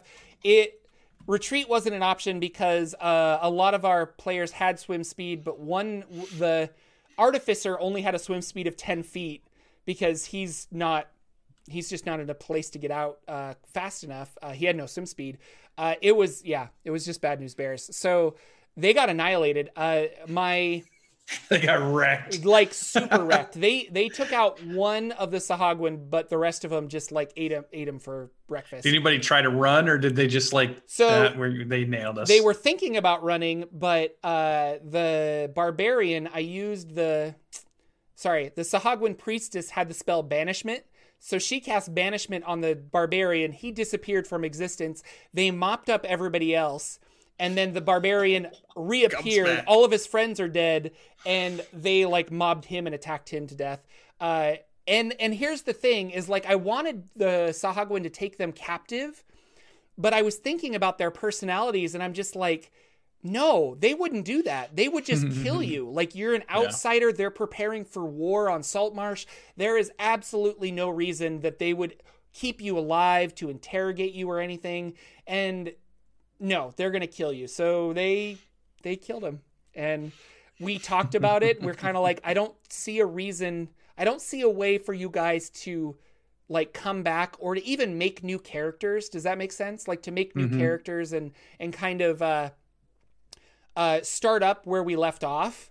Because right. it just... It's done. It just... I feel like it's done. So yeah. we're, they were upset. Uh, but not, like, angry. I think they all understood that it was like, this happens and it's part of the game. And without this risk, the game loses all kinds of, of, of uh, I don't know, like, like thrill, excitement. Like, you have to have that, that there has to be that thing, dang, sort of Damocles has to be right over your head in order for you to get that excitement of, like, we could die, you know? Yeah. And otherwise, it's any, a cakewalk. Was there any blame pointed at you, like, it was your fault this happened and not their fault? Or did they totally fully realize this was their fault? Um, I think a lot of them thought, they were like, no, we, we, we should not have investigated, or we should have, we should have stealthed in. We should have, like, maybe peeked around the corner to see what was there. Um, I don't, I didn't feel a lot of blame on my part. Uh, I did roll a lot of natural twenties, including a natural twenty third level guiding bolt from my priestess, who did twelve d six damage to the bard and one-shotted him. Um, so that was really fun. But uh, no, I, I don't feel a lot of blame. I think they were just disappointed that it's like, well, I don't know. But we also have a lot of games we want to play. Um, so yeah. this is another excuse for us to jump into that other game. Um, and by the end of the night, we were all talking about this level thirteen campaign we're going to play, or a one-shot. All um, talking about new called, characters. Well, not new characters. We're going to play old characters. But in our in our custom game that um, my D M runs, uh, we lost to one of our players, lost his character called, his, let's, his name is Lorenzo. And Lorenzo got sucked into basically a black hole and is gone. And so this one shot is called The Search for Lorenzo. And we're going to try and find him and get him back. Um, and everybody, and so it's one of those happy things. Like, at the end of the game, we're like, oh, we lost. But then everybody went home so excited for the next game that we're going to play. And I think that's the magic of Dungeons and Dragons. But I have never had yeah. a T P K that was so blatantly, like, decisive. Yeah. Like, just, like, I was just like, it's over, guys. Like, there's no yeah. coming back from this. And then the Sahuagin invade Saltmarsh. Saltmarsh falls because you weren't there to protect it. Wow. The whole city is done. You know, did you do like an epilogue scene at the end where did you do that? Did you say like, here's, here's what happened. You guys didn't yeah. defeat this. They spread out, you know, and they do this. And now this place is no, that oh, would have, I cool should have too. done that. Maybe, maybe oh. no, I no, we just kind of talked about like what could have happened and things like that. Cause yeah. they were curious where the story would have gone. Cause I mean, uh, Saltmarsh goes till you're like level twelve or thirteen. Uh, and I feel yeah. really bad cause Nathan bought me a Christmas present that was that wooden boat that I unboxed a, around December. Yeah. And he's like, no, I really want this. You, I want you, Jordan, to have this boat. So when we get our boat in Saltmarsh, we have a boat to like move around at the table. And I'm like, well, we don't, we don't have that now. Maybe so a different campaign. We a, can use the it's boat. It's a cool boat though. So no, it's just crazy. So that was my, my T P K, and I don't know. Funny. You got to have that funny. that danger though. That danger has to yeah. be real, you know? So Saltmarsh killed. Well, I'm sh- I'm sure we're going to die in the Tomb of Annihilation, so I'm sure Maybe. that's coming. What level are you guys? We just hit level, I want to say eleven or twelve, because right at the end of the session, the assumption is going to be that we have a long rest and we'll we'll get our points and we're we'll be there. So I think I'm eleven or twelve, so that's about as far as we made it. Uh, which okay. is pretty good. Which I is think, a pretty powerful yeah, war wizard okay. at level twelve. It's okay. bad. Pretty good. So I think you'll be okay. But you're going up against a lich, so you never know. Yeah. Right? Will uh, William in chat actually has a really good idea where he's like, you should have a new adventure with a new group that tries to reclaim Saltmarsh after they're yeah. taken over by Sahuagin. Ten, and five years later. Exactly, or like, exactly. Yeah, yeah. Now the, Saltmarsh the is a Sahuagin city. They've sunk yeah. it under the water. And yeah. new adventurers have to come in and take it over. See, I want to play that campaign. That would be really fun. And we could start at like level seven or eight with brand new yeah. characters. Um, I think my group wants to do not that. Uh, right. I think they, they're excited for other games, but uh, that's a perfect example of how even a total party kill, a terrible loss, doesn't necessarily mean that the game is over. So keep that. No, because yeah. we can be so excited for what's next. Like, even if it's not continuing on, we can say, now we're going to do this thing that we've all been wanting to do. So we can do that thing yeah. too, or I can try this new thing I want to do. And yes, I loved my character from before, and I'd hate to see that character go, but man, now I can embrace this next step. Or as a dungeon master, now I can embrace this different storyline that I've been wanting to do. That's all about zombies taking over the world, whereas now we're done with Saltmarsh. It's cool. I can kind of explore that, or I can explore yeah. the Feywild more that I wanted to do, or or let's go to the Shadowfell, or, you know, whatever it might be. So yeah, I, I think going into it, I think that's the talk you have when you start your campaign is, hey guys, we're gonna have this great campaign. It's gonna be awesome. If something happens and we all die, embrace it, mm-hmm. love it. That, you know, we're gonna then we'll do this next cool thing, so it's it'll be okay. So I like that. I, I enjoy being able to think about the next thing, because the most exciting part of any campaign is the week leading up to the start of that campaign, as you're building your character and you're talking to the people that are going to play. And as a dungeon master, you're thinking about all these things you want to do or can do or might happen, all that time. That's the biggest moment of excitement for any campaign, is right at the beginning. So. And I'm going to one hundred percent agree with you. So I, I'm jumping towards the end of the show. We're not done by any means, but uh, I'm going to be a guest star on Indoor Adventurer's For Keeps game on Monday ah. night. Uh, and he talked to me and he's like, well, what do you want to play? And so Jordan pulls up his, you know, big list of every character I've ever made that I want to play. And I'm looking at him and I'm like, well, what about this one? And I was, I was going to bring back Dirk the Kobold Thief. Yeah, and I'm like, you know, I've played him in Lucian's game, and I've played him in uh, our friend Casey. Uh, well, my friend Casey ran it. She was in a game that she had me guest star on, and I played the Kobold Thief Dirk. And I was talking to Indoor about this, and he's like, that sounds pretty cool. And, and he's like, well, were they going to be in the Underdark? And I was like, oh, do I have a drow that I've wanted to play for so long? I was like, are drow in your world? And he's like, there are drow in my world. And the like he's been giving me information about, because this is a custom world, so he's been giving me information mm-hmm. about the world. I'm contributing kind of like, well, I thought about this character like this, and he's like, I love it, what if we tweak it like this? And we've been going back and forth, and I'm just I am so excited to play in this game.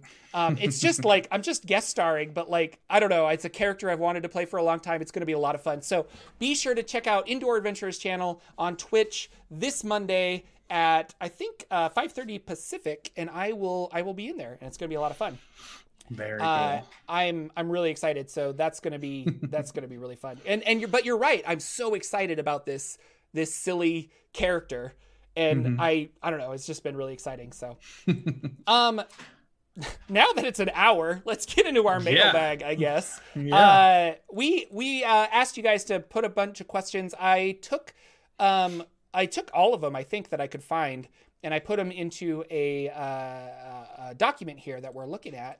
Mm-hmm. Um, so I guess I'll just kind of go down the line. We don't have to answer all of these.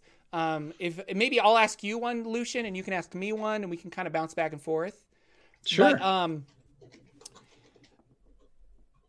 uh, Daniel Watson, Watson says, uh, biggest influence on your writing style or campaign D and D design and their best works. What what has influenced you in your uh your uh not Saltmarsh, but um your uh Seeking Revenor Seeking Revenor game? Yeah, like yeah. that one's you're working on. My my biggest influence has to be credited to two people for sure. Matt Colville, Adam Coble. Okay. I, I watch their shows. I listen to their office hours. I, I watch their running the campaign videos. And I really took a lot of their advice and then took my imagination of what I thought would be cool for what I wanted to play in, but taking their advice and how to make that cool and then doing that and letting my players jump in and, and see what happens. Yeah. And that has been cool. So West March's style game that I really like the idea of being open world in some ways, mm-hmm. bringing in a little bit of the um, tie-ins to like massively multiplayer online games when we played MMORPG stuff. And, and I wanted a big spanning world, but I wanted it tied back in. And, but I needed mechanics to do those kinds of things. I needed ideas for good villains. I needed how to run good um, encounters, Um, things to keep in mind while playing and those kinds of things and all of that stuff. So those are my big influences. Um, and then a little bit of throwback to bring some of the Greyhawk stuff back into um, five E. So I converted some old modules or at least parts of them that I wanted into five E.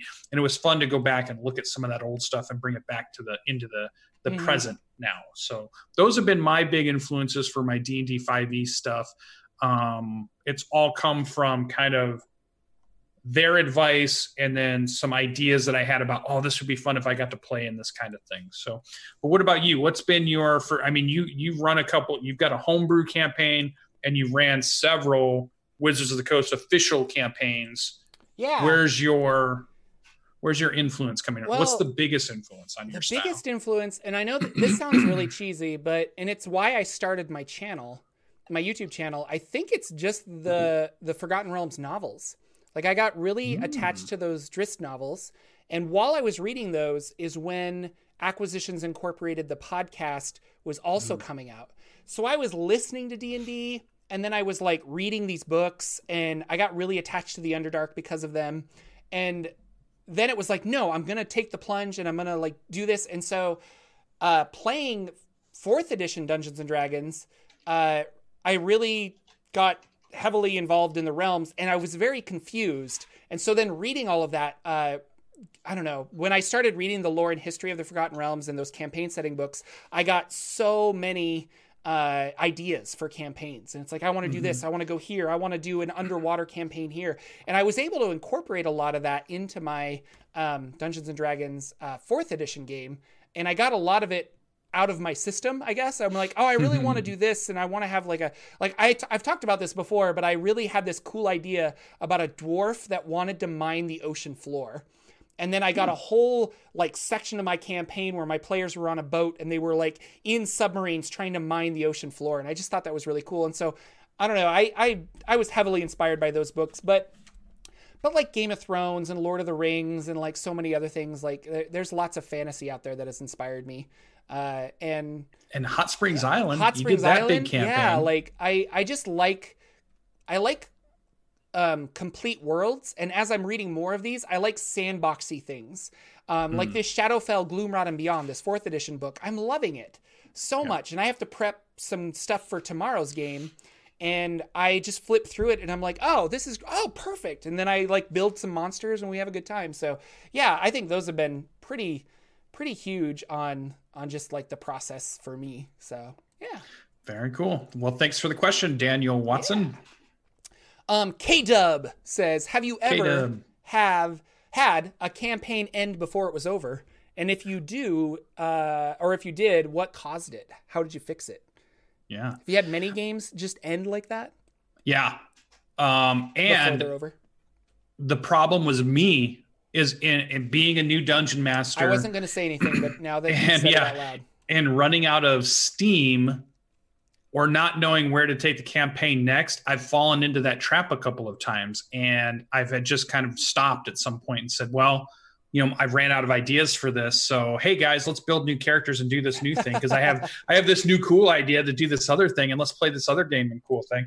So I've had that happen. Now I'm trying to push through it with Seeking Revenor, where I, I hit a lull and I need to bring it back into a nice, um, because it, once they tie up, tie up a, a story arc that you've had and you've worked on for so long, mm-hmm. sometimes you don't really know what you're going to do next? And me yeah. and you have talked about your campaign where, you know, they finally beat the Black Pyramid. They still want to go home, but they haven't got home yet. But now how does that even work? Because mm-hmm. you haven't really thought that far ahead, or maybe your storylines haven't haven't progressed that far.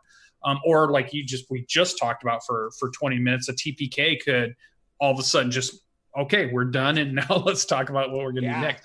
But for me, it's always been, um, it's not been my players who've not wanted to play. It's been me running out of ideas and me as a dungeon master having to practice getting better at being a dungeon master helps push that further and further along before it happens. But it still happens every now and then. Mm-hmm. And I'm trying to get better at not letting it happen as much. So, you know, I'm taking lots of influences. I'm, I'm watching lots of other people's games and how they do them. Because I've never ran a game for two years, a, new, a two-year campaign, or I've never ran a, you know, a ten-year campaign. Yeah. You hear some of these people have run twenty-year campaigns, thirty-year campaigns or whatever. And I, I've never been able to do that yet. I'm still working on my skills as a dungeon master and storytelling in that way, or setting up stories that can be told mm-hmm. and see how they happen. Um, so I'm working on it. I'm trying to get it, but yeah, right now it still comes down to, I run out of ideas and I have to try to think up what's the next thing. yeah, man, for me, but, um, yeah. Uh, I, I mean, this Saltmarsh game is a prime example of a game that just ended. Um, mm-hmm. But I guess I've been really lucky because uh, I've had a good solid group of people that I've always played with, and we take breaks, but we always kind of come back. And so the campaign is never really over, kind of a thing. Um, we did have a fourth edition game where, and I, I, I mean, it, this is sad, and I don't think I handled this the best way, but um, we were, we were friends with this girl and her boyfriend, and they wanted to play D and D with us. And so we'd all play D and D.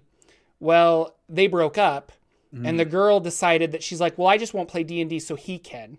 But we, we were like, well, no, we like you. Like, we don't, we're not really attached to your boyfriend. We like you. So he would come, and it was, it was just awkward, and we didn't know him. And uh, it was one of those things. And he was sort of running a game for us, but nobody was having a fun time. And mm-hmm. so we kind of, and I feel bad saying this, but we kind of just dissolved the group. And yeah. then um, a, a month later, we called everybody up except for him and said, "Do you guys want to play?" And then we, and right. that's that's the group that I've been playing with ever since. Um, but it was just Sometimes one of those happens. things where it, it happens, you know. And so yeah. that is a group that, like, I was running a fourth edition game, and he was running a fourth edition game, and fifth edition had just come out, so we kind of like, well, let's just uh, stop all of those and we'll play fifth edition, um, and. Fourth edition, I was running a modified game of a second edition adventure called Rod, or yeah, Rod of the Seven Parts.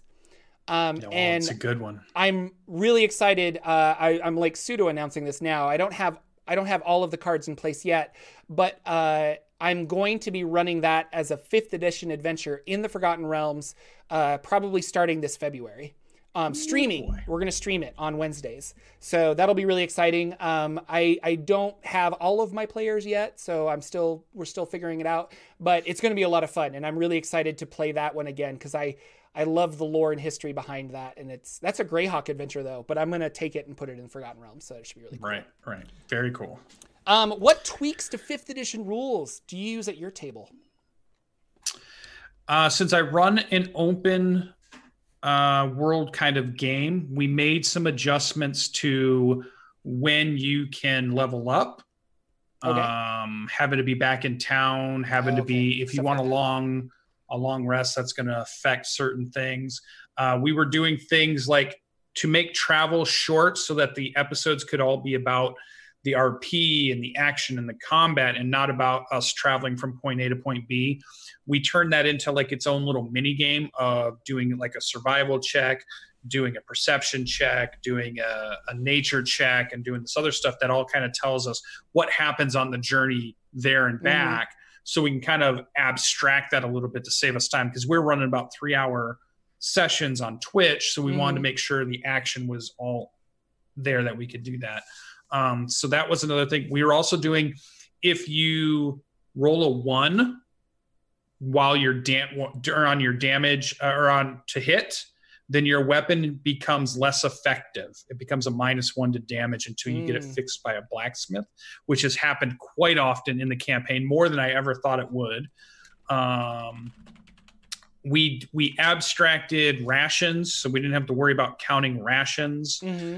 Um, I'm trying to think if there's any other any other mechanics. There might be, but those are the main mechanics.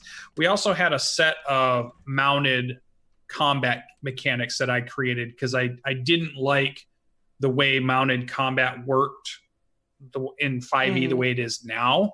And I wanted it to be more dynamic, and I wanted to have more pluses, minuses. I wanted to be, yeah. oh, if you're going to do mounted combat, you're going to get this really cool thing, but here's the negative that you get with that.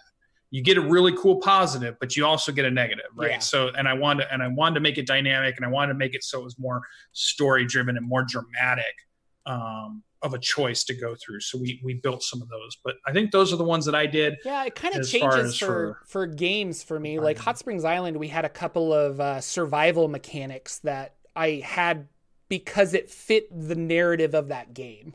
Right. Um, and then my Saltmarsh game, I actually made the conscious choice to play exactly by the rules and not fudge dice, which was mm-hmm. another reason that we had the T P K, because sometimes I'll be like, uh, yeah, that was a two, natural twenty.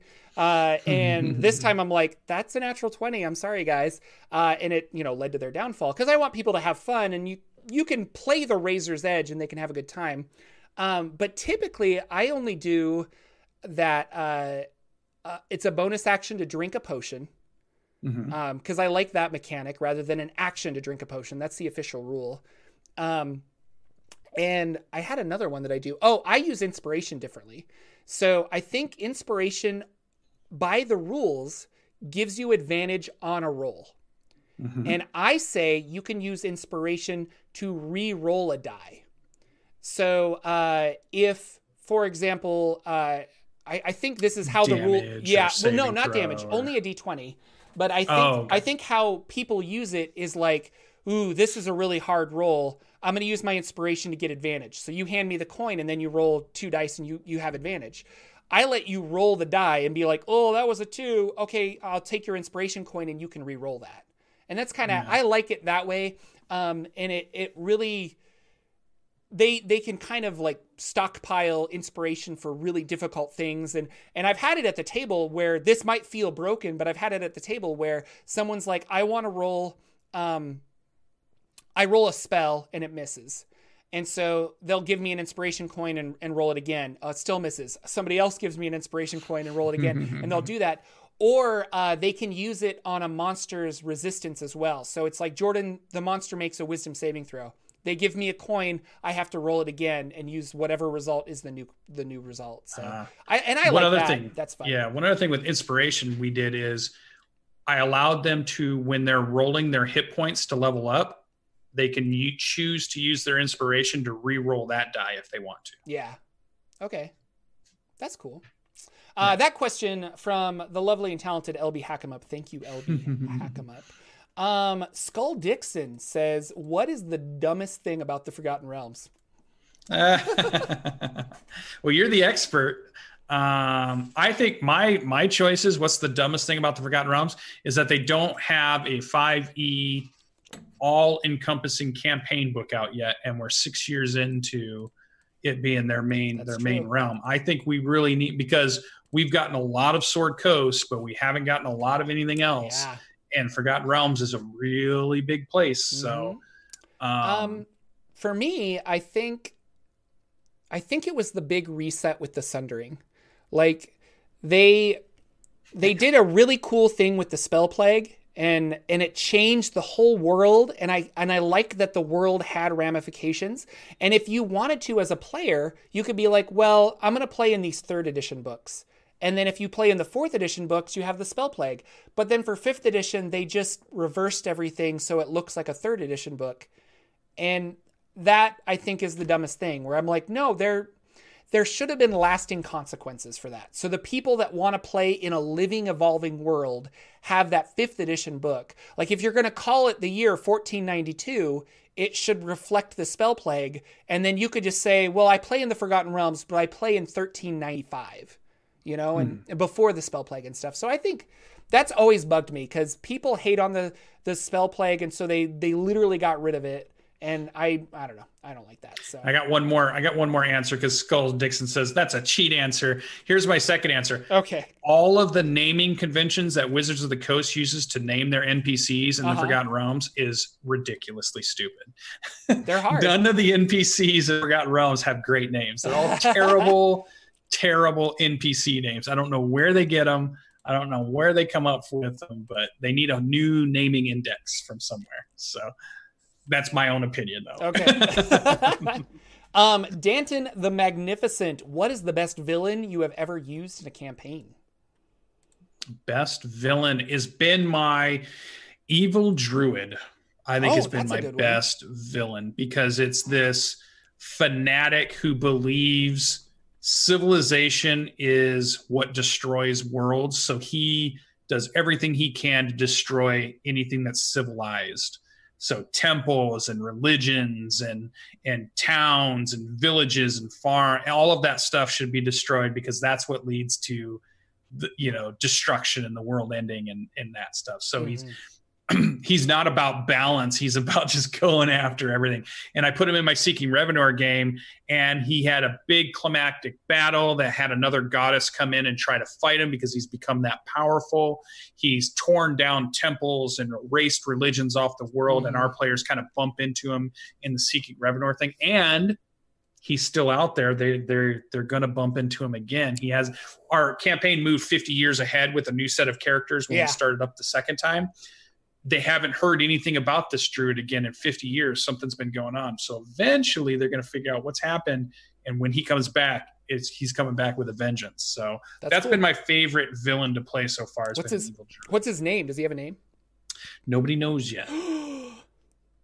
Well, Nobody my knows. favorite no villain, spoilers. My favorite villain is the first one I created, which was Skatha, the Purple Dragon.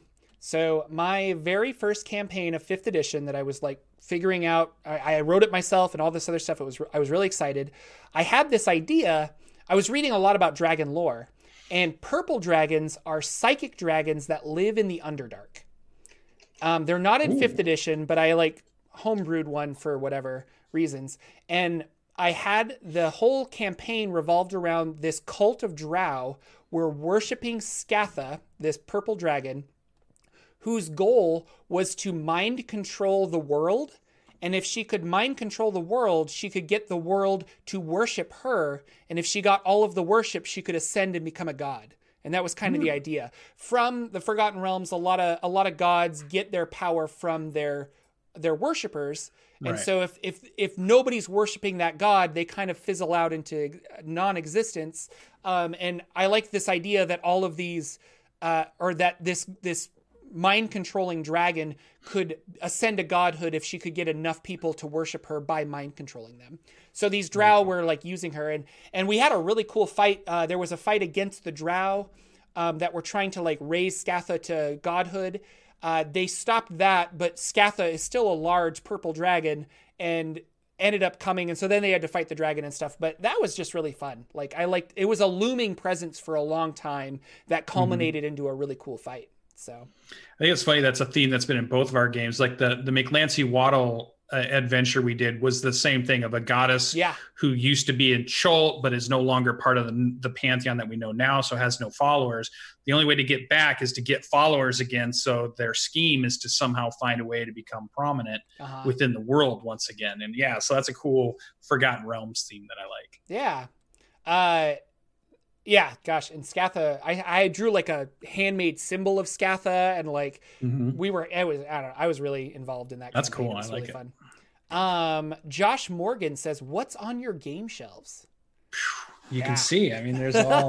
Do you want me to read it all off? Well, it's what crazy. Got? What's what's I got what Alien at out? The top for sure. Okay. That's my favorite right now from Free um, from Fria Ligan or Free League. Um, Strongholds and Followers is right there, and then the D and D shelf is right there. So it's like all the D and D books, including Gods and Goddesses, the Baby Beastery, mm-hmm. um, all that stuff. Down then we got Overlight, which was a really cool book, and then all of my um, Powered by the Apocalypse games. So like uh, Dungeon World, Urban Shadows, Masks, um, all that stuff's down there. Legendary down in the bottom, the board game we played at Gen Con that everybody, I think, had fun with, and I bought a bunch of expansions for that. Oh, and you can see uh, Keith Baker's Phoenix Dawn Command oh, R P G that I haven't played yet. Yeah. I still want to play it. And then over here we got the Eni Award, Forbidden Lands, which everybody's been talking about from Free League, yeah. too. Um, up at the top is all my Cypher System stuff and Warhammer. So we got the Strange Cypher System, Warhammer Fantasy, all the versions, versions one through four up there now of all the books. Uh, Tal'Dorei campaign settings up there. Uh, Predation. Tales from the Loop, one of the best games I played. Um, it, the only game that's even close to it is Kids on Bikes, but I still think I like Tales from the Loop even better because it's just super cool. The, the City of Kings board game there that I bought at Gen Con, that box was so big that it broke my bag walking out of um, yeah. Gen Con. Down at the bottom, I have a dragon that somebody got at a at a yard sale, a two-headed dragon they gave me, which was cool. Then I have Gary Gygax's Dangerous Journeys box set. This is the game he created after he left T S R to no longer work for them and become his own. Writes a crazy R P G that's too hard for anybody even to figure out. Um, and that's the stuff. That's that's on my gaming shelf. Some stuff's still downstairs, but... That's cool. Those are the games. What What about, you've got some well, games behind you. Yeah. Um, uh, R P G wise, I've got, uh, um, and I'm looking at like P D Fs because I have P D Fs of everything because I like Get the to have cube. It here. Where's well, the cube? Yeah, How the do you cube not is, have the cube? The cube is open and books are scattered about, so I can't do that. Okay. But uh, I have, um, uh, I bought the... Uh, Tiny D six game, which is really fun. It's like a little R P G um, that runs on a D six system. Um, Dungeon Crawl Classics, I have the main book, um, and then I got the Kickstarter expansion book that has like more stuff for clerics and stuff. Uh, which Did you get really M C C? Cool. I have Mutant, Mutant Crawl, Crawl Classics? Classics as well. Yeah, yeah, yeah. yeah. Um, I got... Uh, uh, what else did I get? Invisible um, Sun. Invisible Sun. So Invisible Sun is that huge yeah. game that I'm like really excited about and want to run. Uh, and I got the the map behind me, the Path of the Sun's behind me. So that's really cool. Kids on Bikes, I really like. Um, that's on my game shelf, as well as Teens in Space. Teens um, in Space. This is, yeah. And I got a... You just got something like a week ago. Mothership. Or, or, I got um, Numenera. I bought the Numenera two, Numenera. which was really exciting. Um, I have a Pathfinder...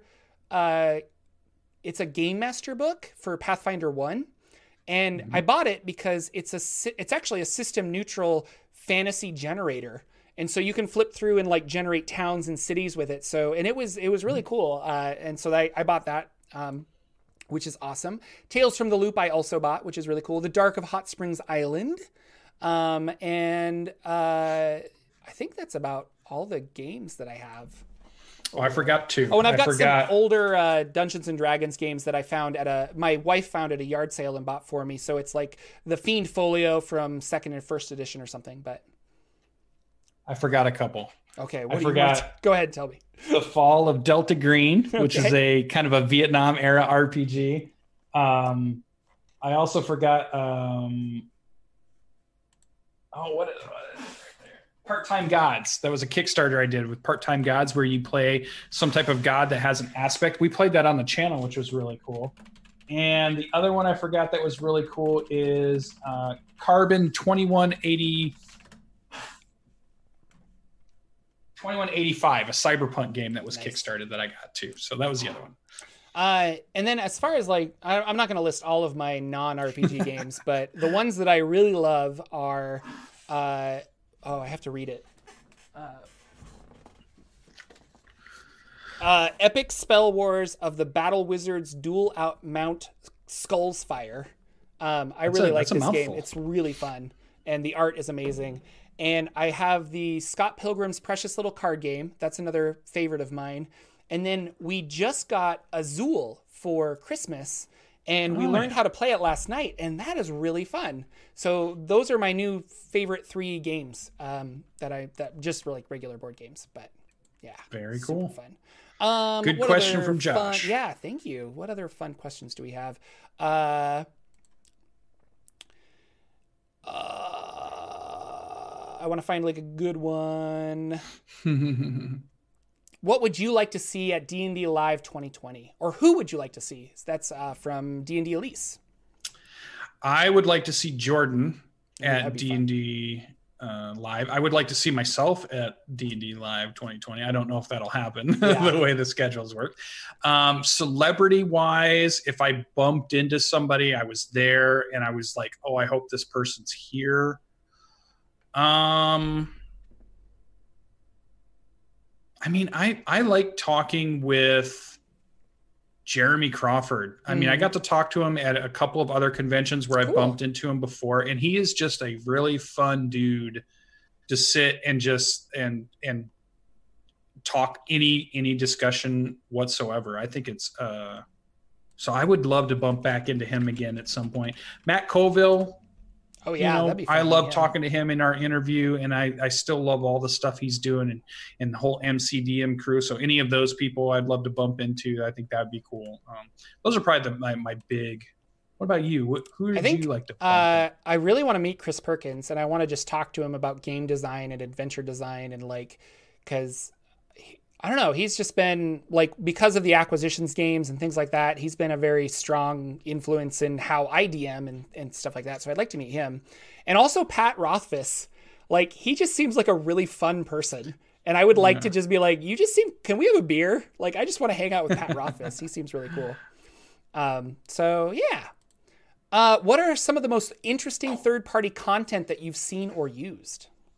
I'm gonna I'm gonna give you one more answer oh, for the no, last question before I jump to it. Deborah Ann Wall, oh, who I yeah. think is the greatest dungeon master. I she's like the the person I love to watch right now with all the shows she does dungeon mastering, because mm-hmm. she does some really cool stuff in her games. Her whole relics and, and rarities mm-hmm. show that she did was super fun and super cool.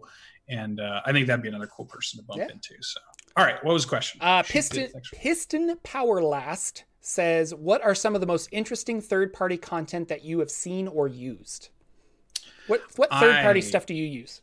I Jetpack seven puts out a bunch of stuff that I like mm. to use. We just talked about Kobold Press puts Kobold out Press. a bunch of stuff that I like to use. The Gods and Goddesses from Jetpack seven was really cool, and I love using that in my game. Obviously, my superhero, Matt Colville's Strongholds and Followers, we're using that in our campaign and loving it. It overpowers your players, but just just throw That's C R fun. out the window yeah. and throw really crazy stuff at them, because they'll be able to survive it anyways with the crazy stuff that they get. So those are the two supplements that I'm using right now that I love and will probably continue to use, because I, mm-hmm. I just like the stuff that they come with. So those are the um, two I'm using. Yeah, and I'll I'll I'll say that like too. Strongholds I, I like and I've used. Um, uh, Kobold Press, I, I haven't used their magic or cl- custom classes, but I use the monsters from Tome of Beasts and Creature Codex a lot. And those are really good. Uh, Frog God Games came Another out with um, a book called Book of Lost Spells. And it's mm. not the best, like some of them are overpowered and things like that. But if you have players that have the P H B and Xanathar's memorized, it's really fun to drop these weird spells on them. And they're like, what is this third level, like, sand blade? What is this? And it's like, well, you make a you make a, a short sword out of sand. And they're just quirky, fun, weird spells. And so I've gotten a lot of use out of that to just kind of drop uh, spells for wizards and stuff. And I, I like doing that because it's it's interesting to me.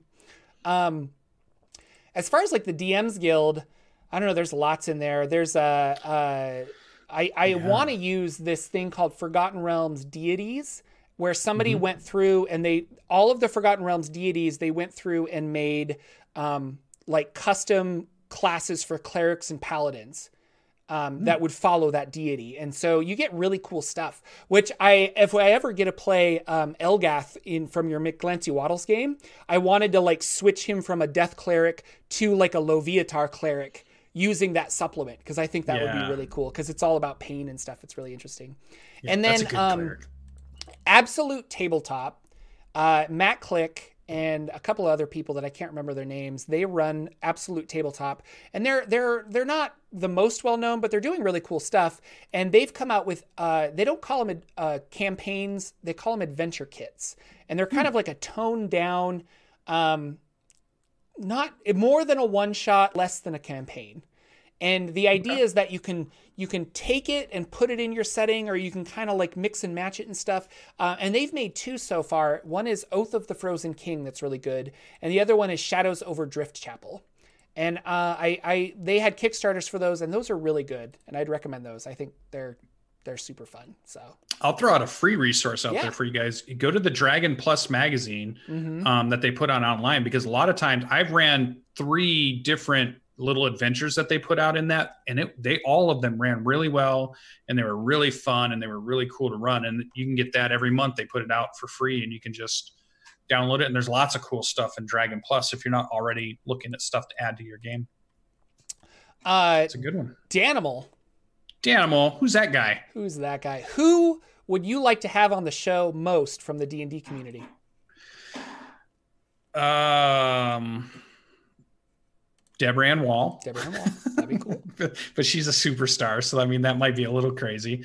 Um, other than that, I still I would love to be able to sit and talk with Adam Koble. Yeah. We got to talk with Matt Colville, and I would love to have Matt back Matt at any time. He would love to come back. Um, and I could talk to Matt all day long. But my other hero in role-playing games right now is Adam Koble, and I'd love to have Adam on the show and just be able to, to do an interview show with them at some point, or, or anything, just to sit and talk and have a good conversation. He's really cool. Yeah. Um, Chris Perkins, I would love to have, like Patrick Rothfuss. Um, actually, the Acquisitions Incorporated people, like it'd be fun to have uh, Mike Kruhulik or um, Jerry Holkins on.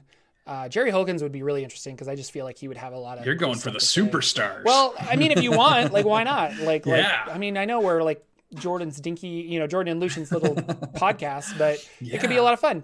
And Anna Prosser, I like her a lot. She was Anna's on Dice Camera cool. Action. She's on the new one that they're going to do.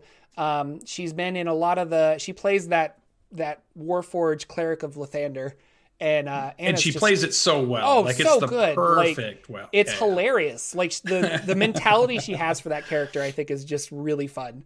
Um, yeah. And I'd like to have her on. I think she's just a really interesting, cool person. Yeah. So yeah, I can't wait to f- get more news about their show that they're starting up again, because yeah. it's gonna be cool to see Chris Perkins running a game again. It's gonna be cool. I think she's in it, but I don't know. I don't remember all the other players that have been announced. But yeah, I think it'd be cool to see where they're going with this new, mm-hmm. um, or, or maybe she's, she's in the Acquisitions one. She was just, she's been doing a lot of guest yeah. appearances yeah. all over too. So that's been super cool. So really fun. Um, and then I think, I think this will be our last question. Okay. Uh, Jordan's I, I really that, have to go to the bathroom. Guys. I'm sorry. Yeah. I, I was like, I, we could stream longer, but like, I, I don't know. This is, I, I, have to do I told him, I told him guys, twenty-four hour stream. He wouldn't do it. No. Yeah. Wouldn't I'm do just it. saying, I'm just saying. Um, and I like this one because I, I feel like I have an interesting answer for it, but uh, Skull Dixon again writes, if you were to create a setting, what kind and what would make it different from all the other settings for D and D? Oh, well, you said you already have an answer for this. So let's hear Jordan's answer while I think up mine okay. at this point. So I have an idea for a D and D setting that I want to, um, I, I want to create it, and then I want to play it with people and, and build it up as a, with my players. You know, I don't want to just like, like novel write it all out, but I like the idea. And I always feel like, uh, campaign settings, what makes them unique usually is how magic is treated. Like, uh, you can have a low magic, high magic, all this other stuff, but like, how is magic treated in your setting? Because magic in Eberron, really different from the Forgotten Realms. Uh, magic in Dark Sun, very different from other, other campaigns. Um, and I wanted magic to be warlock focused. So mm-hmm. the easiest way for to get power is to do it via a warlock. Like, you make a pact with someone, instant power. You lose like maybe your soul, or you lose something in the process, but you have instant power. So I wanted uh, my cam, I don't, this is, you know, generalization, but my campaign idea is having these floating continents. Um, and maybe I think there was going to be six of them, and it was one for each of the different types of warlocks that you could be. So like the Fiend Warlock has its own floating continent, and the uh, Other World Warlock has its own floating continent, et cetera. And, uh, each of these warlocks are populated by humans that have made a pact with like a super warlock that's kind of the boss of each of these islands, and they control uh, the rest of the world. things like being a cleric, outlawed. Wizards, outlawed. Um, but wizards are needed to craft magical items, so if you are discovered to be a wizard, the warlocks take you and they kind of use your magic to to make them magic items and things like that. Um, and so the whole campaign would be, how do we get, how do we disrupt these warlock overlords? Like, how do we get rid of them somehow? And if you are a cleric, you're hiding your worship. Um, and the gods are trying to influence people on the ground to stop these warlocks so that they can be openly worshipped again, and the and the gods can get new power. Um, and then I had this whole idea of like like the the floating continent warlocks are controlling the surface, but underneath the Drow are rebelling and they're trying to attack the surface world, not out of evil, malicious intent, but just like they're not allowing us to, they're going to soon come down and not allow us to worship our gods, and we want to stop them. And so you could be a good Drow or, or a good Duergar or something like that. Um, and I, I like, anyway, that's my campaign idea. And I feel that it's different because, uh, you know, certain types of magic are outlawed, and the, the taboo in the Forgotten Realms is warlock magic, but here that's normalized. So mm-hmm. That's my idea. I've got a couple of, uh, maps built. Um, but I, I nice. Like every project, I get really excited and I work on it for a week and then I'm like off to something else. So I need to get back to that, but yeah. Very nice. Um, yeah. So my, I, I was just recently listening to Adam Kobil again, and he's always talking about, um, new R P Gs, new campaigns and things like that. And he, and he always says, you have to have a mechanic. You have to have some type of thing mechanically that's different besides just, here's my cool lore dump, and my lore is different than this other person's lore, and that's why it, that's what makes it cool. That's not ever what makes it cool. It's always some mechanical twist. And like you said, twisting magic in some way is mm-hmm. a good mechanical twist. So my mechanical twist, and it's not like it hasn't been done before. Um, it's, it has been done before, but the idea that here's the twist. It is a fantasy world that has many portals and many doorways to other fantasy worlds. When you step through one of those doorways, you flip your character sheet over and you're a different character. And in that world, ah. you are this character. When you come back through the door, then you're back to this other character because you're this other thing. And then when you go through these different doorways or you find these different things, some of them you you know about. So you mm-hmm. can say, oh, we know what's going to happen there. So maybe you have some control over what you're going to become when you move into that world. But other ones you might go into accidentally, and you get some randomly assigned role that whenever you're in this world, you're this half elf something, or you're a Drow something, mm-hmm. or you're some fantasy coolness creature, you're you're whatever it might be. Um, and it switches. And the cool mechanic would be is that you have these different character sheets that you're constantly having to switch over back and forth.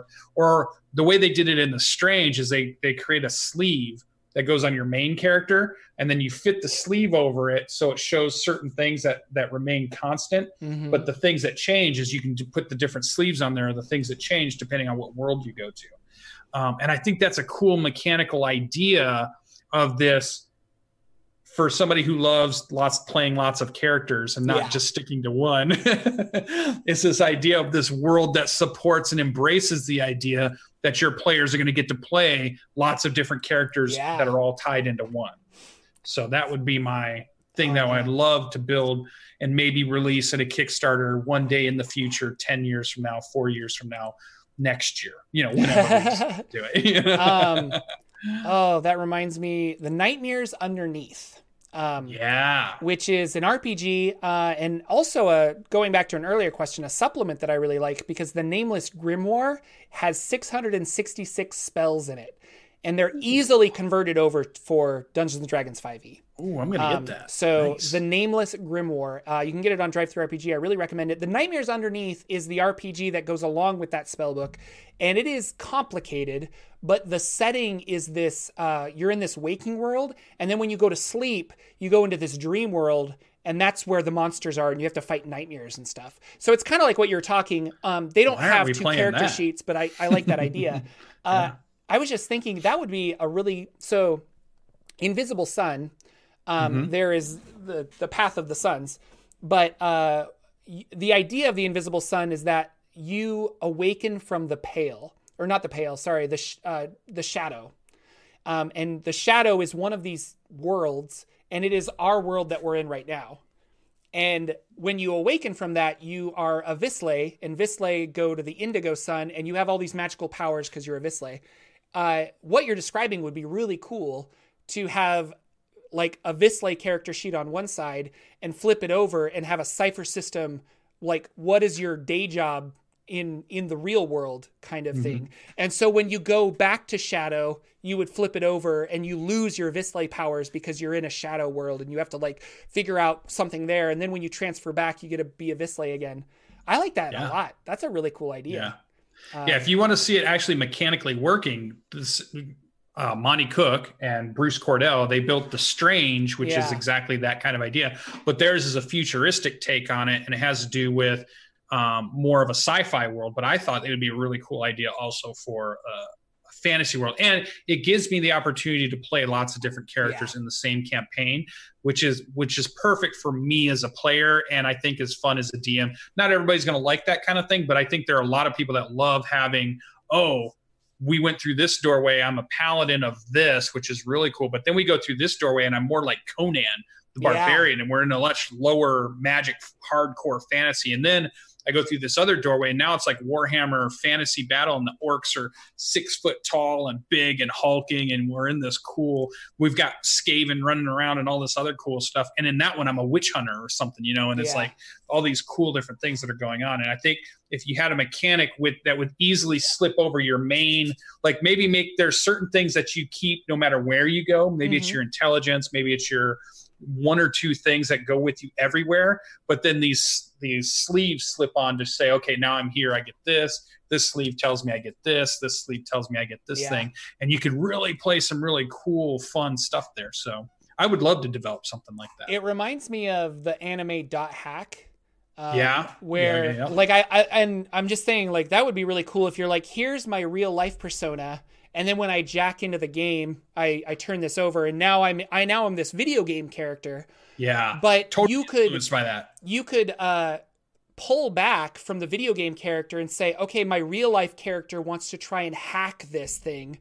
And if you roll really good, you then have advantages for your game character because you hacked the game. So he's able to, like, jump higher or something, you know, yeah, yeah, yeah. that could be yeah, definitely uh, like how they could online. Influence each other. You know, that could yeah, be yeah, a lot of fun. The, yeah. Sword Art Online was, would be an influence for me on that. Um, Horizon was another one. Uh, that's another kind of anime M M O. Mm-hmm. There's a lot of them coming out right now. An- anime is about people getting trapped in M M Os yeah. when they go in from a V R M M O thing. I just watched another one last night that I saw on Hulu, which was really good. And I love that concept of, yeah, yeah. you get to become somebody else, and but you're still this other person. And that all interacts in the game in some Why way. Why the hell I, is there not a Matrix yeah. R P G? Like, right. That's exactly right. what that is. So, yeah. Anyway. Yeah, it'd be super cool. Um, This was oh, fun. Wait. Go ahead. Even better. Oh, it's kids on bikes, but the kids get trapped in a fantasy world. So then it's your other fantasy world, but they get to come back to kids on bikes as their kids. So you're why playing don't we just a teenager. Play, why don't we play kids playing D and D? So yes. we, we role play the kids yes. on bikes, and Meta. Then you're playing games. And then all of a sudden there's an earthquake, and you go back to the kids on bikes game, and your little sister has, like, shook the table because she's angry at you. So right. then you have to, like, deal with your little sister. Get out of here. We're playing games. You're ten. You don't understand. That's right. And then you go back. All right, dragon. Yeah, I definitely want to play that game. I want to play that game. That sounds Stranger fun. Things. Stranger the Things. R P G. Let's do it. I love it. Uh, ladies and gentlemen, that is our show. You are beautiful and awesome. Uh, we very much love and appreciate you. This was a lot of fun. Thank you again for one hundred episodes. We're in our third year of this crazy show, and it's just super cool. This is really awesome. Yeah. So, uh, yep, we love sorry doing for this. Any of the hiccups. Yeah. We're still working on some of the the um, technicalities. Yeah. We're going to work through them, but you can go back to Jordan's YouTube if you missed anything there. I'm sure his recording pop got all of it, and uh, even if the live show cut out here or there. But it's yeah, been a Twitch. Fantastic one hundred episodes, and I can't wait to see what we do next and where we go next and and how we do it. So it's yeah. going to be super cool. It's going to be awesome. Bringing uh, you guys with us. Sign up for the giveaway. Um, yep. Thanks also, to our sponsor. Thank you, Dice again. Dungeons. You are fantastic. Yep. Also, uh, subscribe to the channel, share this out with Yay. people. It'll be awesome. Um, or don't, and limit the number of uh, people that are eligible for the prize. We're just, but cool. Hey, like whatever you want to do. But uh, sincerely and honestly, thank you guys. Um, Lucian and I really love doing this. We love that uh, you guys are here watching us every day. We love the podcasters that are listening. Um, so uh, just thank you. And, and this was a lot of fun. We will see you next week with the winners of our giveaway, as well as uh, more Dungeons and Dragons talk. Um, until then, anything else before we go, Lucian? We're we're all winners, really. We're so, all winners. You know, You're a winner. But no, thank. I can't wait for our shows to continue into the new year. twenty twenty is going to be our best year yet. Thank you guys for coming. Yep. Take so us much. away. Yep. Take care, everybody. We will see you next week with another episode of the Saturday Morning D and D Show. Bye. Take care. Our intro and outro music is eight-Bit March by Twin Musicom, licensed under Creative Commons. Check out their website at w w w dot twin musicom dot org.